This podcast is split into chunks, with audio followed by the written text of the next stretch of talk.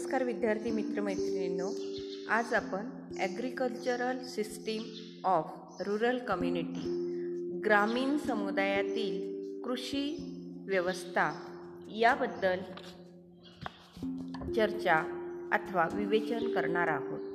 विद्यार्थी मित्रांनो आपणास माहिती आहे की भारतीय समाजामध्ये ग्रामीण समुदाय हा जवळपास सत्तर टक्के भौगोलिकदृष्ट्या सत्तर टक्के लोकसंख्येच्याही दृष्टीने व्यापलेला आहे. हा ग्रामीण समुदाय कृषी व्यवस्थेवर आपला उदरनिर्वाह चालवतो.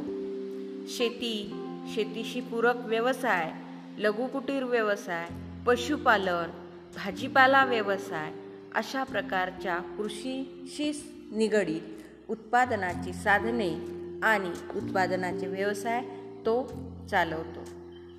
मग या व्यवसायाला पूरक अशी कारण तुम्हा मला माहिती आहे की शेती हा व्यवसाय अतिशय कष्टिक किचकट आणि परिश्रमाचा आहे. त्याकरिता परंपरागत शेती व्यवस्थेवर विश्वास ठेवणारा अंगीकार करणारा भारतीय समुदायातील जनसमुदाय हा अधिक आहे. मग अलीकडे जेव्हा जागतिकीकरण आले आणि त्यानंतर औद्योगिक आणि तंत्रज्ञानाची मोठी क्रांती होऊ लागली तंत्रज्ञानाने मोठा भाग व्यापला तेव्हा आपोआपच कृषी क्षेत्रसुद्धा त्यामधून मागे पडलं नाही. आज आपल्याला ही स्थिती दिसते की पूर्वी एखादे दोन चार गावं मिळून ट्रॅक्टरसारखं मळणी यंत्रासारखे हे यंत्र होते. पण आज छोट्यातलं छोटं गाव जरी असेल तिथे ट्रॅक्टर मळणी यंत्र पेरणी यंत्र हे त्या गावात असलेली दिसतात. आणि मग या यंत्रांनी आपोआपच माणसांच्या हातातली कामं हिरावून घेतली जसे की एक जे सी बी ही आपण पाहतो. ती एका दिवसात हजार लोकांचं काम करू शकते. इतकी क्षमता त्या यंत्रामध्ये आहे. त्यामुळे वेळ श्रम या गोष्टी जरी बचत झाल्या असतील तरी तेवढे व्यक्ती मात्र त्यांच्या हातचं काम हिरावल्यामुळे बेकार झालेत ही सुद्धा एक वास्तवता आहे. तेव्हा यांत्रिकीकरणाचा अंगीकार मोठ्या प्रमाणात ग्रामीण भागात शेती करण्यात होतो आहे. यासोबतच निंदनामध्ये सातत्याने ग्रामीण समुदायातील मजूर वर्ग हा गुंतून असायचा. आज मजूर मिळत नाहीत त्याची वेगळी कारणं आहेत. परंतु पूर्वी माणसांच्या हाताला काम पिकांचं संरक्षण पिरा पिकांचं निंदन हे होतं. पण आता मात्र तणनाशकांनी हे देखील काम हिरावलेलं आहे असंही दिसतं. असो पण याआधी ही जी काही कृषी व्यवस्था चालायची ती व्यवस्था बारा बलुतेदार आणि अठरा अलुतेदार यांच्या सहाय्याने ही ग्रामीण कृषी व्यवस्था ग्रामीण जीवनपद्धती ही चालत होती. आणि अलुतेदार म्हणजे त्यांना नारू आणि बलुतेदार म्हणजे त्यांना कारू असं म्हटल्या जातं. या यजमानी पद्धत काही ठिकाणी यजमानी पद्धत तर महाराष्ट्रात अलुतेदार व बलुतेदार पद्धत असंही या कृषी व्यवस्थेशी संबंधित म्हटल्या जातं. बलुतेदार हे संख्येने बारा आहेत ज्यामध्ये चौगुला महार सुतार लोहार चांबार कुंभार नाव्ही सोनार जोशी परीट गुरव व कोळी यांचा समावेश होतो. जी महार म्हणून इथे नमूद केलेली जात आहे ती आता नवबौद्धांमध्ये समाविष्ट झालेली आहे. तर अलुतेदार हे संख्येने अठरा त्यामध्ये तेली तांबोळी साडी सनगर शिंपी माळी गोंधळी डवऱ्या भाट ठाकर गोसावी मुलाना बाजंत्री घडशी कलावंत तराळ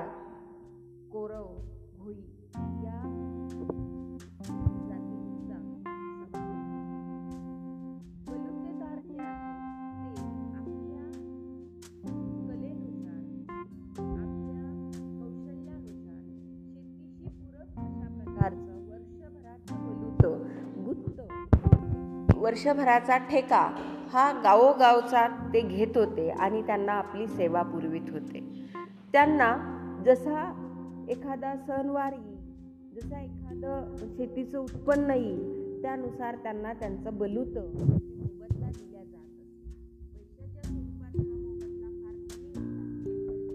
कमी होता यांच्या प्रमाणामध्ये अधिक असायचा. मग तो सुतार किंवा लोहार शेतीशी पूरक जे साहित्य लागतात वखर असेल तिफण असेल तिफणाची काठी असेल या सगळ्या गोष्टी तो उन्हाळाभर गावोगावी जाऊन आपला ठेपा ठेवून तिथे जशी जशी कामं येतील त्या त्या शेतकऱ्यांना तो कामे करून देत होता.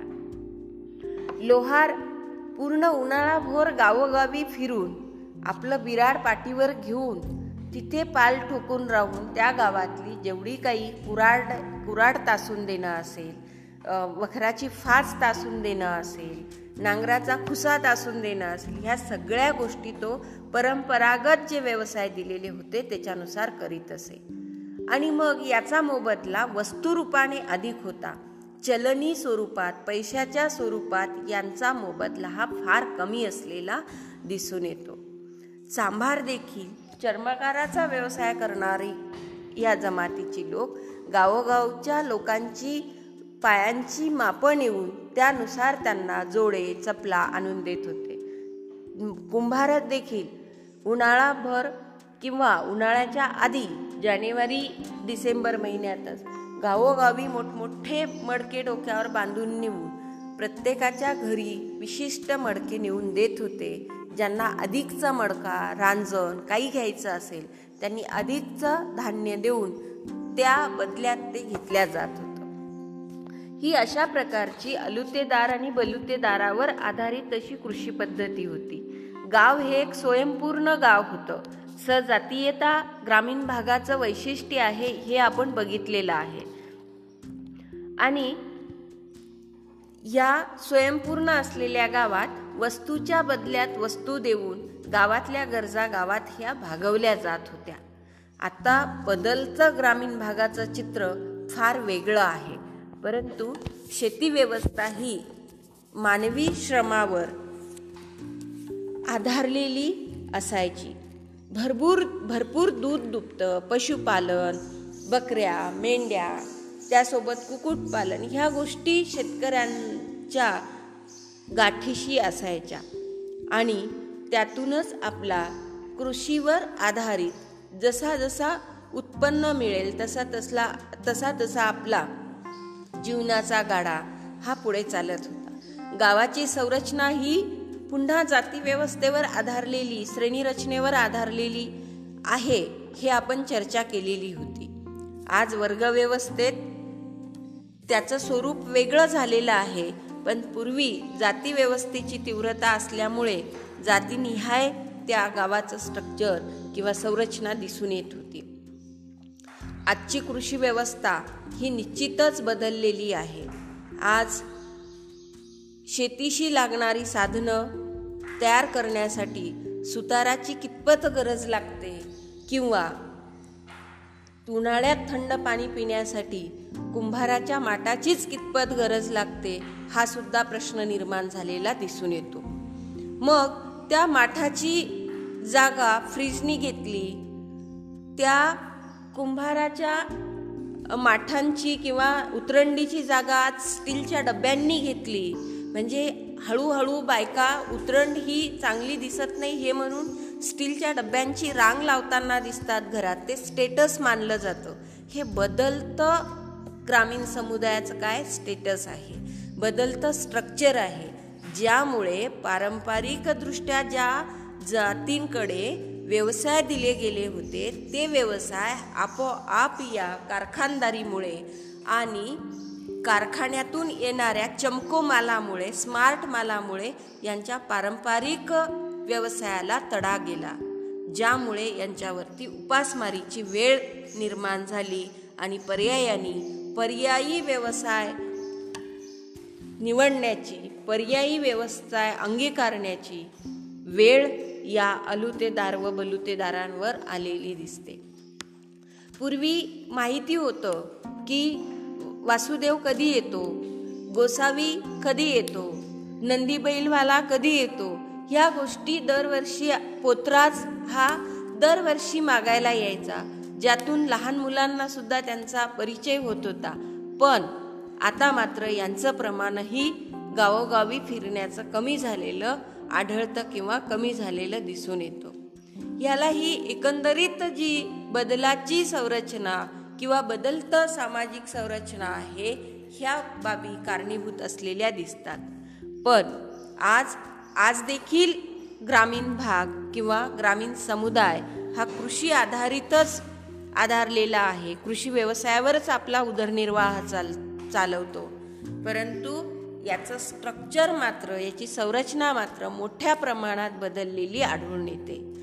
पूर्वी धान्याच्या बदल्यात धान्य म्हणजे शेती ही आपली गरज भागवण्याचं साधन मानल्या जात होतं. आज पैसा कमवण्याचं साधन म्हणून शेतीकडे पाहिल्या जातं आणि भारी भारीची म्हणजे अधिक किमतीची धान्य शेतात पेरणं अधिक अधिक किमतीची तणनाशक किंवा कीटकनाशक पिकांवर मारणं अत्युच्च किमतीची खतं वापरणं आणि जास्तीत जास्त उत्पन्न काढून जास्तीत जास्त पैसा कसा मिळेल? म्हणजे सोयाबीनसारखं पीक हे चलनी पीक आहे. कमी दिवसात पैसा मोकळा करतो. अशा प्रकारचं पीक आहे. या पिकांचा पेरा अधिक व्हायला लागला. आणि मग उडीद मूग तूर मटकी अशा छोट्या छोट्या ज्या आपल्या गरजा भागू शकतात अशा प्रकारची पिकांची जागा चलनी पिकांनी घ्यायला लागली. आम्हाला आठवतं आमच्या लहानपणी छोट्याशा शेतामध्ये भाताची शेती म्हणजे साळ पेरल्या जायची. एका दोन शेतांमध्ये ज्वारी असायची दोन शेतांमध्ये गहू असायचा. वेगवेगळं व्हरायटीचं पीक घेतल्या जात होतं. आज शेत तेच आहे. त्या कुटुंबातले शेतकरीसुद्धा त्यांचेच वंशज आहेत. पण आज मात्र त्या शेतातल्या पिकाचं स्ट्रक्चर हे पूर्वी बैल वखर नांगर मजूर सालदार यांच्या हातून शेती व्हायची. आज ट्रॅक्टरच्या हातून शेती होते असं दिसतं. पूर्वी हे बारभाई येणारे वेगवेगळी पिकं होती. आज त्याची जागा चलनी पिकांनी घेतलेली दिसून येते. तर हा जो फरक आहे हा बदलत्या ग्रामीण कृषी व्यवस्थेचा असलेला फरक आढळून येतो.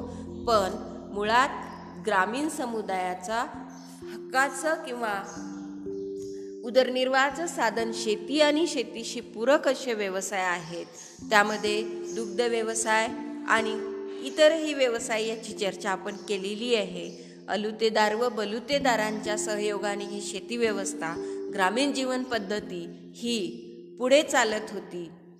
तशा स्वरूपाचं चित्र आता मात्र अलीकडच्या काळात बदलत गेलेलं दिसतं. आणि ह्या जातीव्यवस्थेला मागे सारून वर्ग व्यवस्था आणि यांत्रिकीकरण ह्या गोष्टींनी जोर धरलेला आढळतो ज्यातून ग्रामीण समुदायाची किंवा ग्रामीण भागातली कृषी व्यवस्था ही सुद्धा चलनी स्वरूपाची झालेली आढळून येते.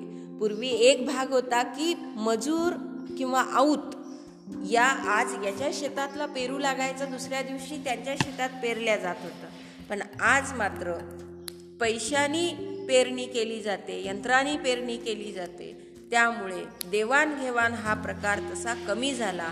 पैसा फेका सर्व्हिस घ्या अशा प्रकारचं चित्रण ग्रामीण भागात दिसतं. म्हणून ग्रामीण भागातली कृषी व्यवस्था ही बदलत गेलेली आढळून येते.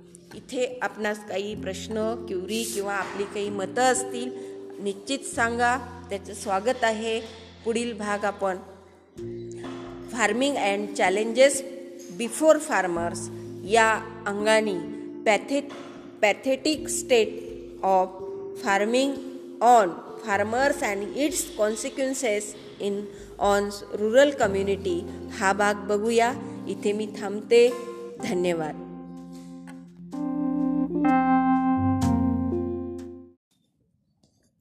नमस्कार विद्यार्थी मित्रमैत्रिणींनो.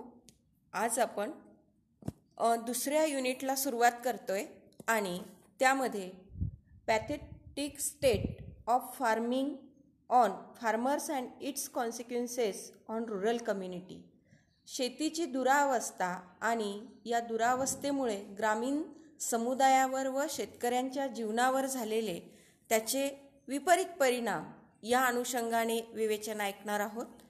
विद्यार्थी मित्रांनो या क्षेत्रात अनेक लोक प्रत्यक्षदृष्ट्या कार्य करतात. आपल्या ज्ञानाचा शास्त्रीय ज्ञानाचाही तिथे उपयोग करतात. तुम्हा सर्वांना परिचित असलेले आणि शेती क्षेत्र हे आपल्या अभ्यासाचं क्षेत्र मानून माती व पाणी या दोन घटकांना आपल्या अध्ययनात घेऊन सामाजिक शास्त्राच्या अंगाने समाजकार्याच्या अनुषंगाने पाणलोट क्षेत्र असेल माती अडवा पाणी जिरवा असेल दृष्टी निर्माण करी सृष्टी हे ब्रीदवाक्य शेती आणि शेतकऱ्यांशी संबंधित वापरणं असेल. या अनुषंगाने या क्षेत्रातले एक शास्त्रज्ञ म्हणू आपण त्या शास्त्रज्ञांचा परिचय आपणा सर्वांना आहे. आणि ते म्हणजे आपल्या महाविद्यालयाचे प्राचार्य डॉक्टर अविनाश शिर्के सर. मी या आपल्या महाविद्यालयाशी मागील अकरा वर्षापासून जोडलेली आहे. तेव्हापासून मी सतत सरांना या विषयांना धरून प्रत्यक्ष फील्डमध्ये काम करताना पाहते आणि त्यांचेच या फील्डशी सोबत असलेले अनुभव हे माझ्यासाठी फार पूरक वाटतात. या विषयाला अधिक ते चांगल्या पद्धतीने तुमच्यापर्यंत पोहोचू शकतील. म्हणून आज आपण त्यांना ॲज अ गेस्ट फॅकल्टी म्हणून या विषयावरती विवेचन करण्यासाठी बोलवलेलं आहे. मी विनंती करते डॉक्टर शिर्के सरांना की त्यांनी या विषयाचे आप विवेचन त्यांच्या अनुभवाच्या आणि ज्ञानाच्या आधारे करावे. श्रीयुत डॉक्टर शिर्के सर. हां सर्व विद्यार्थी वर्ग आपल्याला सर्वांना माहिती की आपला यवतमाळ जिल्हा हा बदनाम आहे. कशामुळे बदनाम आहे? तर शेतकऱ्यांच्या आत्महत्यांचं पीक जिथे त्यांनी पीक शेतकऱ्यांनी पीक घ्यायला हवं तिथे शेतकऱ्यांच्या आत्महत्यांचं पीक. आज आपण बघतो आहोत की या संपूर्ण यवतमाळ जिल्ह्यात एवढंच नव्हे तर विदर्भातसुद्धा आहे. दोन हजार पाच सहा साली आपण एक या संदर्भातला एक अभ्यास केला होता. कारण शेतकऱ्यांच्या आत्महत्याचं प्रमाण दो नव्या सहस्त्रकामध्ये वाढलं म्हणजे दोन हजार नंतर खूप मोठ्या प्रमाणात वाढलं. पाच सहाच्या दशकामध्ये तर त्याचं प्रमाण खूप जास्त होतं म्हणून आपण एक अभ्यास हाती घेतला होता. आणि त्या अभ्यासाने आम्हाला खूप काही शिकवलं. त्यामध्ये आम्ही विशेषत्वाने हा विचार केला की शेतीचीच दुरवस्था कशी होते जरा आपण बघूया. शेतकऱ्याची दुरवस्था तर समजून घेऊच शकतो आपण पण शेतीचीच दुरवस्था नेमकी कशी होते आहे? तर शेतीची दुरवस्था समजून घ्यायची असेल तर मुळात आपल्याला शेती आधी कशी होती आणि आज कशी आहे? याचा जर विचार करता आला तर आपल्याला लक्षात येईल की ह्या शेतीच्या संदर्भामध्ये काही बदल निश्चितपणे गेल्या काही वर्षांमध्ये झालेत. आता हे कसे झालेत? तर थोडंसं जरा असं आठवलं तर तुम्हाला असं लक्षात की जरा शेतांमध्ये आपण सगळेच जण फिरतो. तर त्यामध्ये आपल्याला असं दिसेल की अगदी जमिनी ज्या आहेत शेतजमिनी आहेत त्या यवतमाळ जिल्ह्यातल्या शेतजमिनी ह्या बहुतेक उतारपाटाच्या आहेत. लक्षात येतं ना? खूप मोठ्या प्रमाणामध्ये त्या उतारपाटाच्या जमिनी आहेत. फार कमी भाग असा आहे बाबुळगावचा वगैरे थोडासा काही भाग बघितला तर तिथे आपल्याला दिसतं की अगदी प्लेन जमिनी आहेत. परंतु बहुतेक ठिकाणी तुम्हाला असं दिसेल की यवतमाळ जिल्ह्यातील जमिनी ह्या उतारपाटाच्या आहेत. एवढंच नव्हे तर विदर्भातही अनेक ठिकाणी तुम्हाला असं सगळी खूप प्लेन जमिनी दिसतात असं नाही. म्हणजे अमरावती जिल्ह्याचा तांदूर बाजार अकोला भागाचा भाग जरा सोडला तर बहुतेक ठिकाणी ह्या उतारपाटाच्या जमिनी आहेत. आता या उतारपाटाच्या जमिनींचा काय संबंध आहे आपल्या शेतीच्या विपन्न अवस्थेशी तर एक महत्त्वाची गोष्ट आपण लक्षात घेतली पाहिजे की विदर्भामधील यवतमाळसारख्या जिल्ह्यामध्ये जवळजवळ वार्षिक पर्जन्यमान हे नऊशे साठ मिलीमीटर आहे. हे नऊशे साठ मिलीमीटर पर्जन्यमान म्हणजे जवळजवळ एक हजार मिलीमीटर परिमाण. बरोबर आहे? म्हणजे हे कसं मोजतात? तर एक हजार मिलीमीटर पाऊस जर पडला एका हेक्टर जमिनीवर तर जवळजवळ एक कोटी लिटर पाणी आपल्याला जिरवता येतं. काय साठवता येतं? या अंगाने एक कोटी लिटर पाणी जेव्हा आपल्या जवळ आपल्या जमिनीवर पडतं परंतु ते खरंच आपण जिरवू शकतो का? तर ते जिरवू शकत नाही. तुम्हाला असं लक्षात येईल की आपल्या यवतमाळ जिल्ह्यामध्ये ज्या आपल्या आजी आजोबांनी वाडवडिलांनी ज्या काही जमिनी बांधून घेतल्या होत्या ठेवल्या होत्या या सगळ्या ब जमिनीची उंची बघा. म्हणजे तुम्ही एका शेताच्या एका तुकड्यातून दुसऱ्या तुकड्यामध्ये जाल तर माणूस पण दिसत नाही. म्हणजेच काय की हळूहळूहळू त्या जमिनी त्यांनी प्लेन केल्या होत्या लेवल केल्या होत्या. त्यावेळेस काही जी सी बी वगैरे नव्हतं. पण हळूहळू हळूहळू दरवर्षी ते ते बांधबंदिस्ती उंच करत न्यायचे वाढवत न्यायचे. आणि बांधबंदिस्ती वाढवत नेण्याचा परिणाम असा छान असायचा की त्याच्यामुळे त्यांच्या शेतामध्ये माती वाहून जायची नाही. पाणी पण फारसं वाहून जायचं नाही. मात्र अलीकडच्या काळामध्ये तुम्ही असं बघता की ही बांधबंदिस्ती उद्ध्वस्त झालेली आहे. ही बांधबंदिस्ती उद्ध्वस्त का झाली? तर शेताशेतांचे तुकडे पडलेत इस्टेटीमुळे. त्यानंतर सरकारने बांधबंदिस्तीचा कार्यक्रम स्वतःच हातात घेतला. त्याचा परिणाम असा झाला की स- लोकांनी ते बांधबंदिस्तीचं काम सोडून दिलं. आणि मग लोक सरकारची वाट बघायला लागलेत. आणि तिसरा महत्त्वाचा भाग असा झाला की बांधबंदिस्ती जरी काही जणांनी केली तरीसुद्धा दुष्परिणाम असा दिसतो की आपण ज्या ज्या पद्धतीने एक मॉडर्न ॲग्रिकल्चरकडे म्हणजे आधुनिक कृषीकडे गेलो. म्हणजे काय केलं? तर रासायनिक खतं आणलीत रासायनिक कीटकनाशकं आणलीत बरोबर आहे की नाही?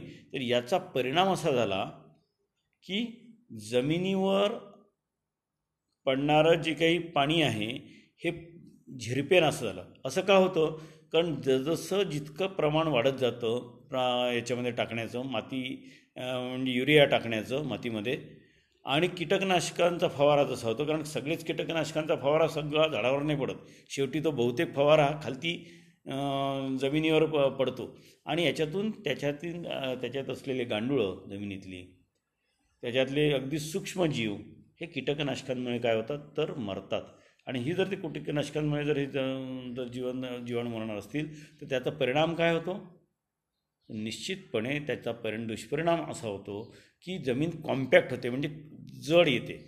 बघा तुम्ही आत्ताच जरा थोडंसं विचारा. ट्रॅक्टरवाल्याला. की गेल्या काही वर्षात जमीन जरा अधिक कडक आली आहे की नाही? जरा जास्त जे म्हणजे काम पंजीवर होत होतं ते आता त्या त्रिफळा याच्यावर मारावं लागतं ट्रॅक्टरचं. म्हणजे याचाच अर्थ काय? की जमिनी अधिक कडक होत चाललेल्या आहेत. आणि कडक होत जाण्यामुळे पडणारं पावसाचं पाणी जिरवता येत नाही. हे जर पाणीच जर जिरवता आलं नाही जमिनीमध्ये पडलं नाही तर मग मात्र सगळ्यांचं तोंड आकाशाकडे लागतं. कारण पाऊस कधी येईल कधी नाही येणार. मग हा जर पाऊस कधी येईल आणि नाही येणार म्हणजे उघाड पडेल मध्ये आणि ही उघाड कशी आपल्याला दिसते तर अगदी चक्क तीन तीन आठवड्यांची सुद्धा उघाड आपल्याकडे पडते. आणि अशा स्थितीमध्ये जेव्हा लोकांना तर तीन आठवडे जर ती मातीमध्ये जर ओलावाच धरल्या गेला नाही कारण ओलावा धरल्याच जाणार नाही. कारण आधुनिक कृषीच्या अंगाने जमीन ह्या अधिक कडक आल्यामुळे जमिनीमधला ओलावा कमी होत चाललेला आहे. जितकी जमीन भ- फुस म्हणजे भुसभुशीत तेवढं निश्चितपणे काय होतं की त्या जमिनीमध्ये पाणी ओढून घेण्याचं प्रमाण जास्त असतं. गांडुळं जर असतील तर ते जवळजवळ तीन ते फु पाच फुटापर्यंत म्हणजे जमिनीच्या काळ्या मातीच्या खोलापर्यंत जातात. त्याच्यातून ते मुरमापर्यंत पाणी जातं. पाणी मुरमापर्यंत गेलं रे गेलं की मुरं होतं. म्हणून तर आपल्या पूर्वजांनी मुरुम हा शब्द वापरला. जो मुरवतो तो मुरुम. या अर्थाने तो मुरुम पर्यंत पाणी नेण्याचं काम गांडुळं करायची हे सूक्ष्मजीव करायचे. आणि आता मात्र ते होत नाही. याचा परिणाम असा होता की शेतीमध्ये जी उत्पन्न व्हायला हवं होतं कारण कोरडवाहू शेत आलं की त्याचं उतारपाटाला बांधबंदिस्ती नसली की माती वाहून जाणार. मग अलीकडच्या काळामध्ये जर बांधबंदिस्ती करायला गेलं तर मोठी गंमत होते पुन्हा. म्हणजे खरं तर ती वाईट गोष्ट आहे. त्या अर्थी अर्थाने की बांध टाकलं की जमिनीची वाढतात जमिनीची वाढल्या की लोक त्याला पाण्याला वाट करून देतात. पाण्याला वाट करून दिली की जमिनीची माती पण वाहून जाते. कारण पाऊस पा पाऊस जो पडतो तो खूप मोठ्या प्रमाणामध्ये पाऊस पडतो. आणि म्हणजे कमी वेळात जर जास्त पाऊस पडला तर त्यातनी माती वाहून जाण्याचं प्रमाण अधिक वाढतं. तुम्हीच विचार करा हे शक्य होतं आहे की नाही होतं आहे याचा तुम्हाला अंदाज येईल. की हेच घडतं आहे आपल्याकडे. यंदाचा पहिलाच पाऊस किती जास्त जोरात आला. आणि त्याच्यामुळे मग विशेषतः डोंगर उतारावर असलेल्या जमिनी डोंगराचं पण पाणी घेतात. आणि स्वतःच्या शेतातलं पण पाणी आणि सारी जमीन खरडून निघते. त्याच्यामध्ये उघडी वाढत जातात. हे खूप वाईट चित्र आपल्याकडे सातत्याने घडत राहतं. आणि त्याचा दुष्परिणाम असा होतो की शेतातली प्रोडक्टिव्हिटी दिवसेंदिवस कमी होत चाललेली आहे. म्हणजे कापसाचं उत उत्पादन घ्या तुरीचं घ्या सोयाबीनचं घ्या तुम्हाला असं दिसेल की ही उत्पादकताच मुळात कमी झालेली आहे. म्हणजे आजूबाजूच्या जिल्ह्यांच्या बाबतीमध्ये म्हणजे बाजूला वर्धा जिल्हा आहे तुम्हाला असं दिसेल की आपल्या एवढंच पाऊसमान तिथे पण आहे. परंतु वर्धा जिल्ह्यात मधल्या जमिनी ह्या बऱ्याचशा समतल वगैरे आहेत. तर त्याच्यामुळे तिथली प्रोडक्टिव्हिटी टिकून आहे. उत्पादन क्षमता टिकून आहे. आणि मात्र इकडची मात्र आपल्या जमिनीची उत्पादन क्षमता अतिशयच कमी होत चाललेली आहे. म्हणजे अगदी या बीटी कापसाच्या अ, सुद्धा जेव्हा तुम्ही विचार करता तेव्हा तुम्ही तुम्हाला माहिती असेल की साधारणतः दहा दहा क्विंटल व्हायला लागली होती बीटी कापसाच्या व्हेरायटी परंतु आता मात्र तो ॲव्हरेज साधा दोन अडीच क्विंटलवर आलेला आहे. आता का असं होतं? तर ही माती वाहून गेली त्याच्यातले क्षार वाहून गेले सगळे खनिजं वाहून गेलीत. आणि मग आता शेतामध्ये जर उत्पादकताच कमी झाली तर न निस निसर्गतः शेतकऱ्याचं पीक घेण्याचं प्रमाण कमी झालं याचं त्याचं उत्पादन कमी झालं. उत्पादन जर कमी झालं तर निश्चितपणे त्याला काय होणार आहे त्याचा परिणाम? की अतिशय वाईट अवस्थेमध्ये कारण त्याचा खर्च एकीकडे वाढतो आहे तुम्ही बघा की दोन फवारे करावे लागायचे तर आता दहा दहा फवारे करायपर्यंत लोक जातात. स्पर्धा आहे लोकांमध्ये. युरियाचा एक बॅग टाकायची तर दोन टाकायला बघतात. कारण उत्पादन जास्त मिळावं ही इच्छा असते. परंतु असं न होता शेतातल्या या मातीचं त्याच्यामुळे पोत बिघडतो. माती अनुत्पादक होते. आणि जर अनुत्पादक झाली तर खर्च एकीकडे वाढतो आणि उत्पादन कमी होतं. आणि उत्पादन कमी झालं की त्याला तोंडमिळवणी करणं कठीण होतं. आणि असा जर परिणाम झाला तर शेतीमध्ये होतं काय?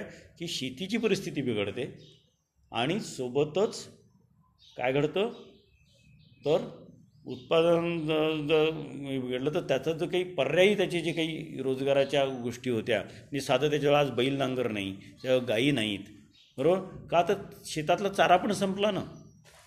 पुन्हा याचे समाजशास्त्रीय पण भरपूर परिणाम आहेत. काय परिणाम होतात? तर समाजशास्त्रीय परिणामांमध्ये आपल्याला दिसतं की आता संयुक्त कुटुंबाकडून तो विभक्त कुटुंबाकडे आला. त्याच्या जनावरांकडे कोण पाहायला आहे?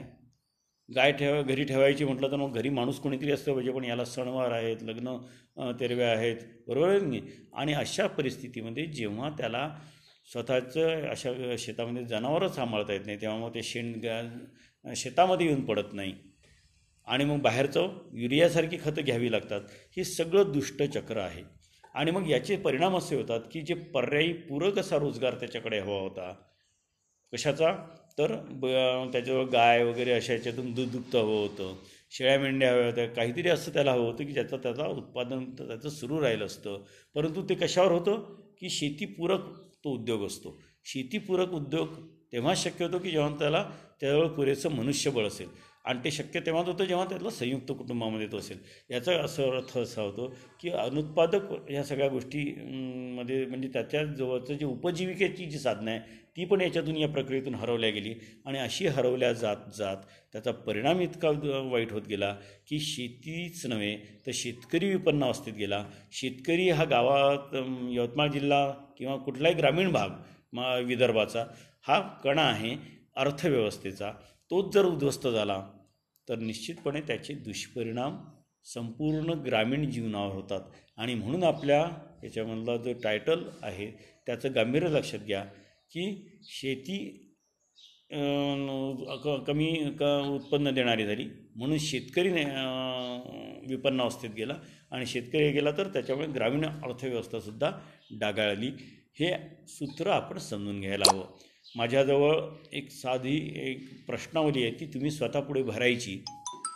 आणि मग ती भरल्यानंतर तुम्हाला असं लक्षात येईल की या याच्यातून तुम्हाला ही जाणीव होईल की बघा आपल्या गावामध्ये सुद्धा या शेतीची अवस्था तशीच आहे की नाही. तुम्ही हा सगळा अभ्यास हाती घ्या. आपण माती आणि पाण्याच्या संदर्भामध्ये त्याच्यामध्ये होय आणि नाही अशीच उत्तरं तुम्हाला द्यायची आहेत. आणि ती उत्तरं तुम्हाला तुम्ही इतरांकडून घ्या तुम्ही तुमच्या आईवडिलांकडून घ्या. आणि मग तुम्हाला जाणवेल की आपल्याकडे माती आणि पाण्याची अवस्था किती वाईट आहे. आणि ती जर वाईट असेल तर ही सगळी विपन्न अवस्था आपल्या वाट्याला येणार आहे. एवढंच आत्ता आपलं बोलूया. धन्यवाद.